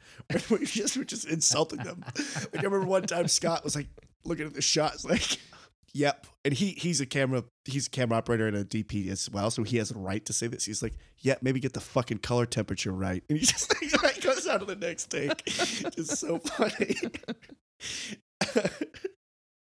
Well, if we're talking about great performances in this movie, I think we gotta mention Donnie Wahlberg, because to me, I was blown away by his performance. Even though it's a one scene performance, he fully commits to this character, and. Mm-hmm. I can talk about the background on this, but first I just want to ask you, like, what'd you think of this character? What'd you think of the performance? I mean, there's only one way it could possibly work, and that is to just grab the bat, put it over your shoulder, and take the biggest swing you could possibly fucking do. It's a big cut. It is the biggest of cuts. And if you half-ass it, if you show any fear or any sort of like, wait, what am I doing? What am I like? It's not going to work. The whole scene will fall apart if you're not really going for it. No, this could be the worst performance in the movie easily in the wrong hands. Just think of that situation he's in, right? He's in his underwear in this bathroom. Well, like, that was his choice, by the way. The underwear. Oh, okay, cool. But like, you're very exposed. There's a camera right in front of you, like a whole crew of people around you. I don't know. This is just acting 101. But you really have to battle against a lot of insecurities that might crop up in terms of being that exposed and also like taking such big risks as an actor. And to M. Night's credit too, he needs to foster an environment that isn't that allows for failures, or like, you know what I mean? Like people need to feel loose enough to go for it like that. And I think he crushes it. I remember like seeing his name also in the opening credits, I was like, ha, Donnie Wahlberg. Because I like him, but he's a bit of another one of those memeites, Well, yeah, I mean, you could easily throw him in the Frank Stallone category of the brother of the famous guy. But I mean, you got to remember at this time, at this point in time, arguably Donnie Wahlberg is on the level of Mark Wahlberg in terms of fame. So when he's making this movie, I mean, he's in a low period, but I mean, Donnie Wahlberg was famous for being a part of the New Kids on the Block, which is essentially the first boy band in history. Mm. And it's him and Jordan McKnight and a bunch of people. And they got super famous coming out of Boston in the late 80s, early 90s. And yeah, Mark Wahlberg was briefly a part of that group and then left before they even like released an album, I think. But he became famous as Marky Mark and the Funky Bunch. And then 2 years before this, he's got Boogie Nights and he's got Fear in 1995. So he had like established a movie actor career. Also, he was a Calvin and Klein underwear model. But Donnie kind of was starting to get lost in his shadow a bit at this point. But this was his first major film acting performance, and he threw himself in head first. The dude lost 43 pounds for this movie. For one scene. And people give Christian Bale all the credit in the world for The Machinist. At least it's a performance for a full movie. You know, it's funny when, like, in the behind the scenes of this movie, there's interviews with Donnie, and you can tell that he's like, he knows how much work he put into it, but he did the work, you know, mm-hmm. and he's coming across as a little bit like trying to like really pump up how much he did. But at the same time, it's like, it's undeniable. Like the dude was like staying up for hours and hours on end. He was like starving himself. He didn't shower for like a month before this movie. Like he went all in on this to really try and get to the psychology of this character. And it comes across. It works. Yeah, I buy it completely. And it really shows a ton of conviction to go so hard for such a relatively thankless role. Like, he is not in the movie long. No. And for an actor to be like, okay, I've got this part. I'm going to lose all this weight. I'm going to go through all this stuff. I'm going to study the psychology of the character. It's kind of not a surprise to me after hearing you say all of that he gets billed where he does. Because by the time he exits the movie so quickly, but I was kind of like, oh man, he was like the third or fourth name, I want to say. Well, there are other people who are in this movie for longer than he is. Some of the ghosts are in this movie for longer than he is. I mean, think about it though. Like, there's very few characters in this movie. It's really three main characters. That's it. Mm-hmm. I mean, mm-hmm. two main characters and one supporting. That's pretty much the extent of the cast. And then Donnie is like this one scene guy. And I think I don't know if he was like consciously aware of this, but if that performance doesn't work, the rest of the movie kind of doesn't work. Mm-hmm. It's a linchpin moment in the movie. And if that is so fucking over the top and doesn't work, I feel like you might dismiss this movie, but there's right out of the gates. As soon as this movie starts, you get this intense emotional performance that locks you into like Bruce Willis's entire drive of the rest of the movie. Yeah, that's a great point too, man. Like, if we laugh at that, we're not on the movie's side anymore. No. And we're going to be poking at it the rest of the 2 hours. Might seem however goofy. The fuck long it is. Yeah, it like there's a lot riding on that performance, and he pulls it off. A question I have about the character. Is it inferred, or maybe I think it might even be outright said. And I only watched the movie once, much against the normal dartboard movie night creed. I only did one viewing on this one. But does he suffer from the same affliction? Yes. So he has the same gift of seeing ghosts. They link that by having them both have a streak of white hair in their hair. So like he's got on both of them on the right side. I think it's like behind Haley Joel Osment's ear and then like right up like on his mm-hmm. scalp for Donnie Wahlberg. But they both have this white hair, and it indicates and you know what they're talking about on the tape recorder is him seeing dead people. It's him talking to dead people. Great performance, the Wahlberg one. Awesome. No, I was so impressed, and he's continued acting. I mean, he's basically the lead of Saw 2, speaking of another movie that we brought up earlier. Mm-hmm. But yeah, that's how I know him. I wouldn't say he's like an incredible actor, generally speaking, but he knocks this performance out of the park. So I just wanted to make sure we mentioned him. Great scene. I'm glad we shouted him out. Yeah. I mean, the last major thing that I wanted to touch on is the cinematography of this movie. I think this movie is absolutely gorgeous. How'd you feel? I mean, you brought up a quibble with, you know, the camera work earlier in the show, but how'd you feel generally about the cinematography? Honestly, other than the flaws I noticed in that Toni Collette scene in the car, I didn't really notice it. It didn't leap out to me. That doesn't make it a bad thing. Sometimes it's really beautiful when a cinematic look matches so correctly that you don't see it, that it just disappears. I like that sometimes. And so for me, it might be in that category. It was not like I wasn't hit over the head with like, holy shit, this is shot so well. But I was not like, other than that error I mentioned, I was not like, what the fuck is this? You know what I mean? It was, I thought it was good, but I didn't notice its greatness. How do you feel about it? No, I mean, I love the way that this movie looks. I think it's beautiful. Yeah. I love the way it uses a lot of muted colors and then like brings in some red every time there's going to be a ghost appearance. I think it's a really good use of color. The cinematographer of this movie is Tak Fujimoto. He's a frequent collaborator of Jonathan Demme, who's one of my all-time favorite filmmakers. So this is the guy who shot Silence of the Lambs. He shot Ferris Bueller. He shot Philadelphia. He also shot John Adams, that miniseries that you and I both really like on HBO. Oh, love that. Yep. He's a master of natural light and the use of like shadow and ambient light, right?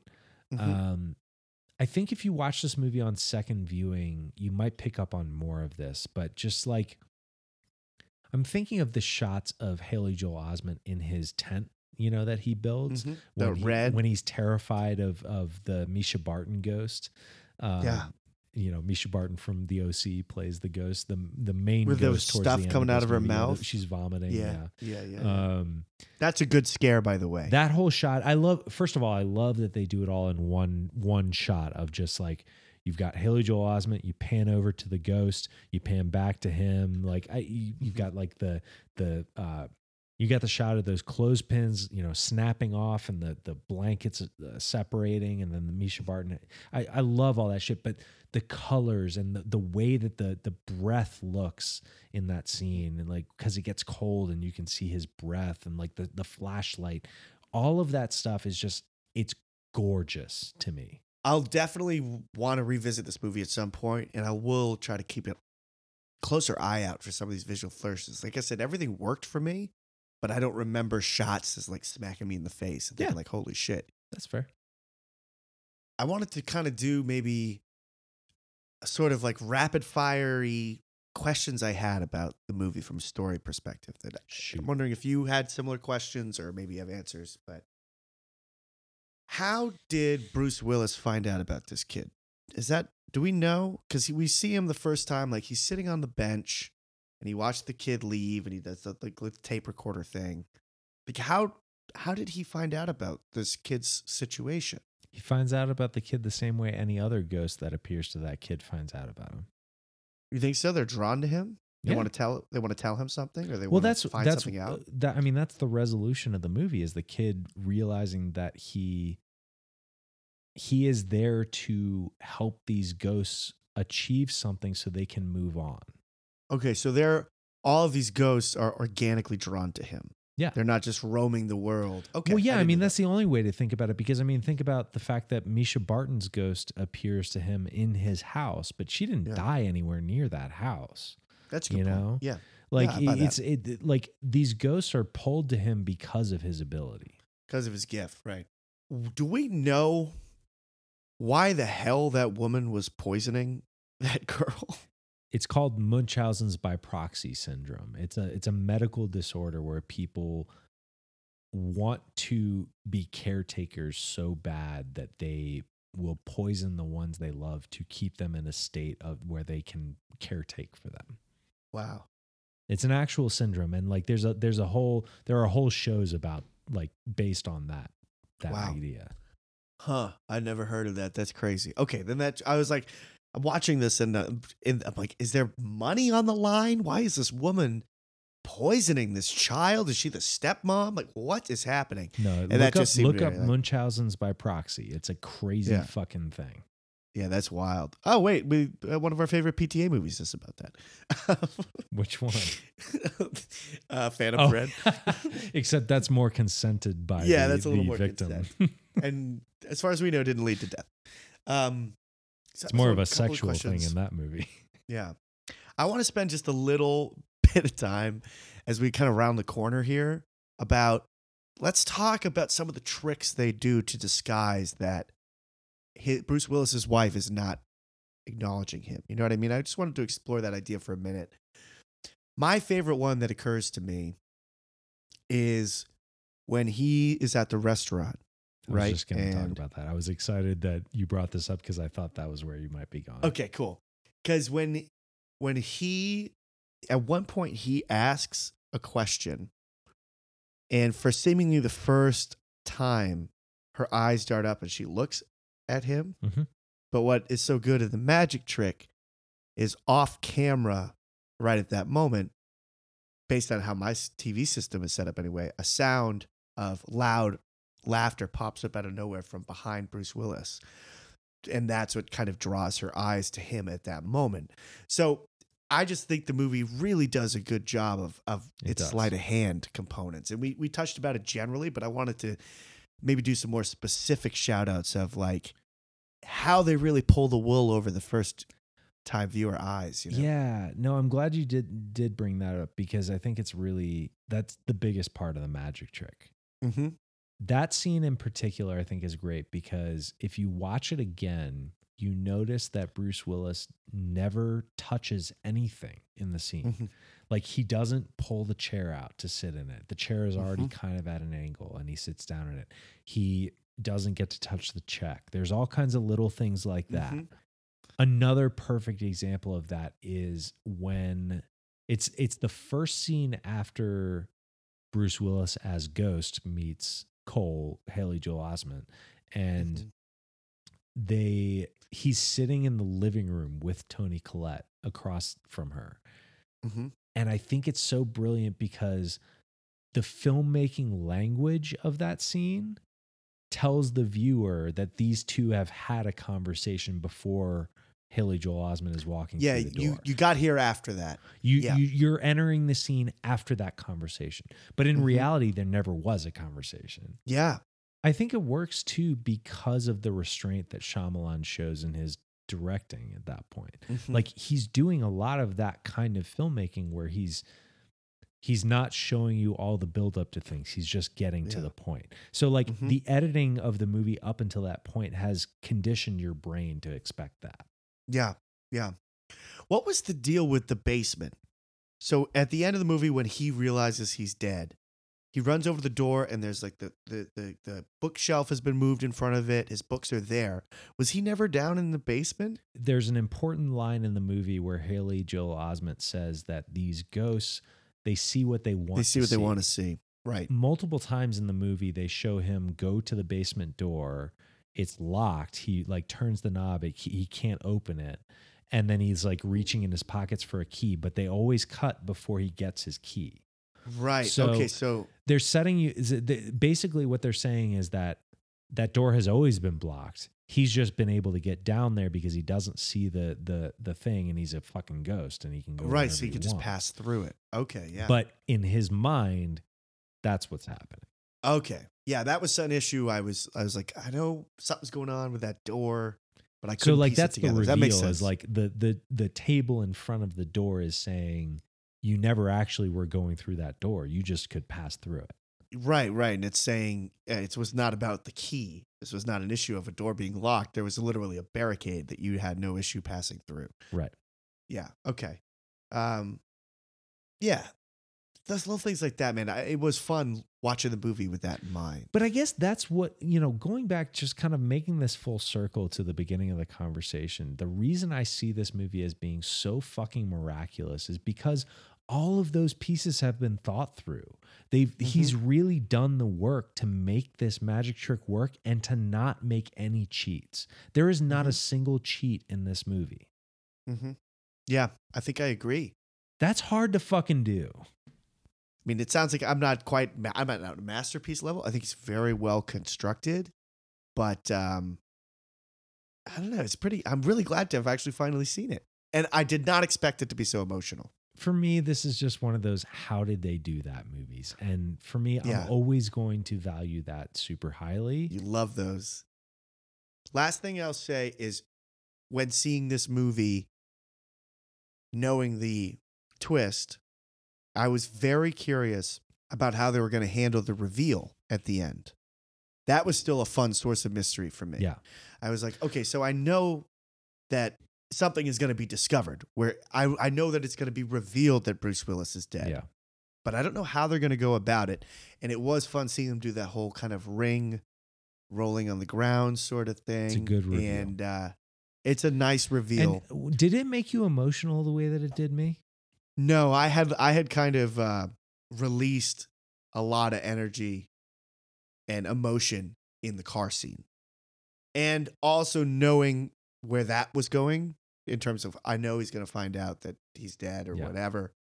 I wasn't as dialed into that one. Did you put yourself in the first time viewer kind of mode in that and just try to like watch through those eyes? And because I did, because I think like when you think about it, it's like, it's really the last 3 minutes of this movie that do that entire rug pull. Dude, I had a moment where I was like, shit, dude, if I saw this movie when I was 12, I don't know if I would have caught that. I don't know if I would have known. Like, they give you that information so quick, and he's just like, oh, my God. Huh. And then she has the cold breath, and then it does, like, the little flashbacks of, like, he can't grab the checkbook. Bang, bang, boom. And then they're just fucking out of there. And it's credits roll, and it's like, quick. Oh, man, if you go to take a pee, or you're like, you know, nowadays checking your phone, and you're like, wait, what? You put your head up? You might miss it. It's weird that doesn't feel cheap because of how tacked on it kind of is. Yeah, it almost feels rushed, and that was kind of surprising to me. But it works. The movie doesn't take it. It works, but I honestly think it could be better. I think they could have taken a couple more beats here to let it sink in. I don't know. It really worked for me. Like I got almost as emotional at him being like, "I think I can go now." To Toni Collette saying what she did, like just the idea of coming to terms with your mortality and saying it's okay that I didn't get to say goodbye. I'm going to do the best I can. Yeah. Yeah. That was a sweet scene. I didn't react to it as strongly, but it was really good. I really liked how the Haley Joel Osment advice of talking to her while she was sleeping came back around and proved out to work. Like that was really a sweet touch too. It just came to me, two other twist films I want to give a shout out through. I actually believe The Book of Eli is really underrated. I like that movie. Oh, yeah. And it's a good twist. That's one that I've never seen, but I know the twist in it. Okay, you know the twist. Okay, I dig that movie. Gary Oldman's really good in that movie. Denzel is good. Love Denzel. And then maybe the original, Planet of the Apes. Oh. Like almost like the OG twist movie. I don't know about the original. Movie. I mean, there's been plenty of suspense movies with big twists before that. But that being said, yeah, like that movie's a big one. Yeah, like, oh my God, it was Earth you all damn along. Dirty apes. Yeah. You blew it up. That's another one I might have missed. Oh, yeah, I've seen that. I've never seen that. Is that a shamer? Yeah, that's a shamer. Whoa. Fight. Oh, that might be one. I mean, I remember when I saw it as a kid, I thought it was cheesy because I was hamstrung. Whatever, I was hamstrung on the practical effects. And, you know, we're kids of the 90s with things like Jurassic Park, so spoiled. I bet I would appreciate it more as an adult. That would be a fun one to put on the board someday. It's something to think about for sure. But it won't be the one I put on this week. Well, let's get to it. What is going on the board tonight? Okay. I have two choices, and they're in a similar vein. One of which we've talked about before, you and I found out that neither of us had seen it, so I got pretty excited. The other one is a movie I don't know if you've seen or not. Okay. And it's one that's been on my radar for about 7 years now. Been wanting to see it. Haven't gotten around to it. And if it came to me randomly this week. And I was like, you know what? I think that would be good for the board. One other little teasy thing I'll do, and I want to just say this. I'm really happy with how the board's been developing. You know, we have been organically selecting some kind of more well-known box office type movies and some fun choices. I think it's at a really healthy spot, but I kind of want to go artsy with this one. Oh, okay. I kind of want to go with a deep cut, and I want to get back to kind of some of it's just slide the pendulum one nomination back in the film dork direction. If you haven't seen it, it's going up. Have you seen the film Anomalisa? I have not. Okay, that's what I want to do. I want to do Charlie Kaufman's Anomalisa. I've wanted to see it since it came out. There's nothing else like it on the board. I mean, for those out there who don't know, it's like a full-size human puppet stop animation movie. I won't even say what the genre or like topic explored is, but I really want to see it. It's directed by Charlie Kaufman, who is a filmmaker that you and I are both big fans of. He is the writer behind movies like Being John Malkovich, Eternal Sunshine of the Spotless Mind, Adaptation. And he's also the director of movies like Synecdoche, New York. So yeah, he's a filmmaker that I love. I all of those movies that I just listed, I'm a massive, massive fan of. So yeah, I'm very down to watch it. It's one that I don't know why I skipped. Yeah, I mean, maybe there was I had some reservations about the strangeness of the approach, or who knows, but for whatever reason I missed it, but I've always been intrigued. So let's fucking do it. Let's get a little more deep cut. And it looks available. I've just Googled it. It's very, I'm seeing it rentable, rentable from a lot of sources. So I think we'll be able to watch it. Yeah. And that's going on at number 6. Also, interestingly, you just put that right next to Amadeus. So we get Anomalisa Amadeus. No! I love it. Dude, that's great. That's great. You know, it's funny because I was thinking about it because I've had this pick for a couple of days. I'm like, if Drew hasn't seen it, I really want to go for it. And when we were talking earlier tonight, I was saying in my head, like, number 6, Anomalisa. And I was like, ooh, that rolls nice. But I wasn't thinking out of context, but I guess it still works. Hey, it works. Yeah. Well, let's do the board recap right now. So, number 1, we've got You Can Count on Me. Number 2, Ex Machina.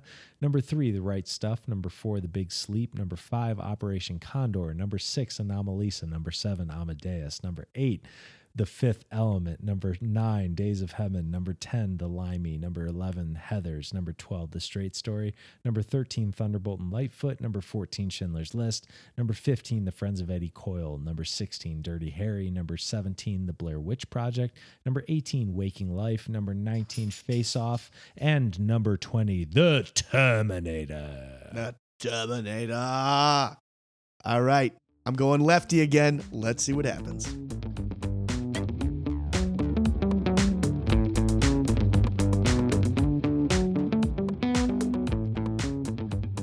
Well, Drew, the dart has spoken.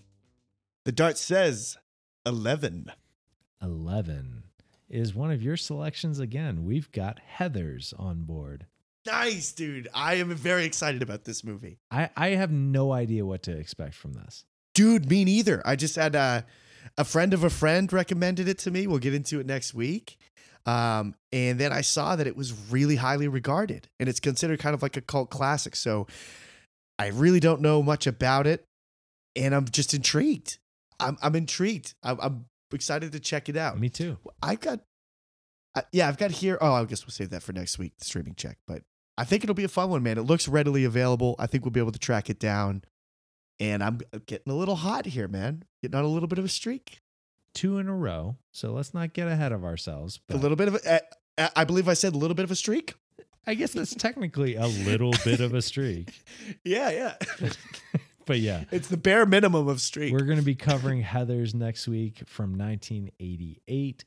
Give that one a watch, and excited to talk about that one next week with you there, Jared. But for now, let's wrap it up here on The Sixth Sense. Thank you so much for listening. Please remember to rate, review, or give us a follow on Apple Podcasts, Spotify, or wherever you like to listen.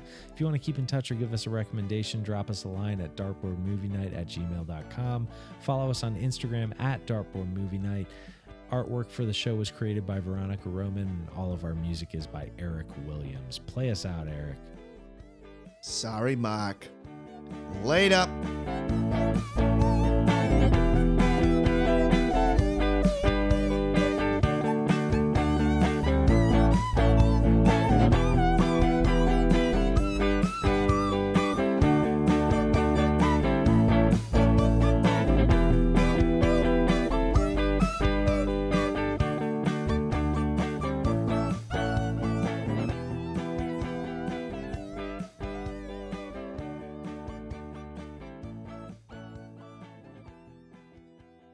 What's going on, everyone? I'm Drew. And I'm Jared. And welcome to Dartboard Movie Night, the podcast where we put 20 movies on a board, throw a dart at it, and let the fates decide. Shit, I didn't write an intro. I hope that stays in. It's not going to, though. We're gonna trim that bitch right out.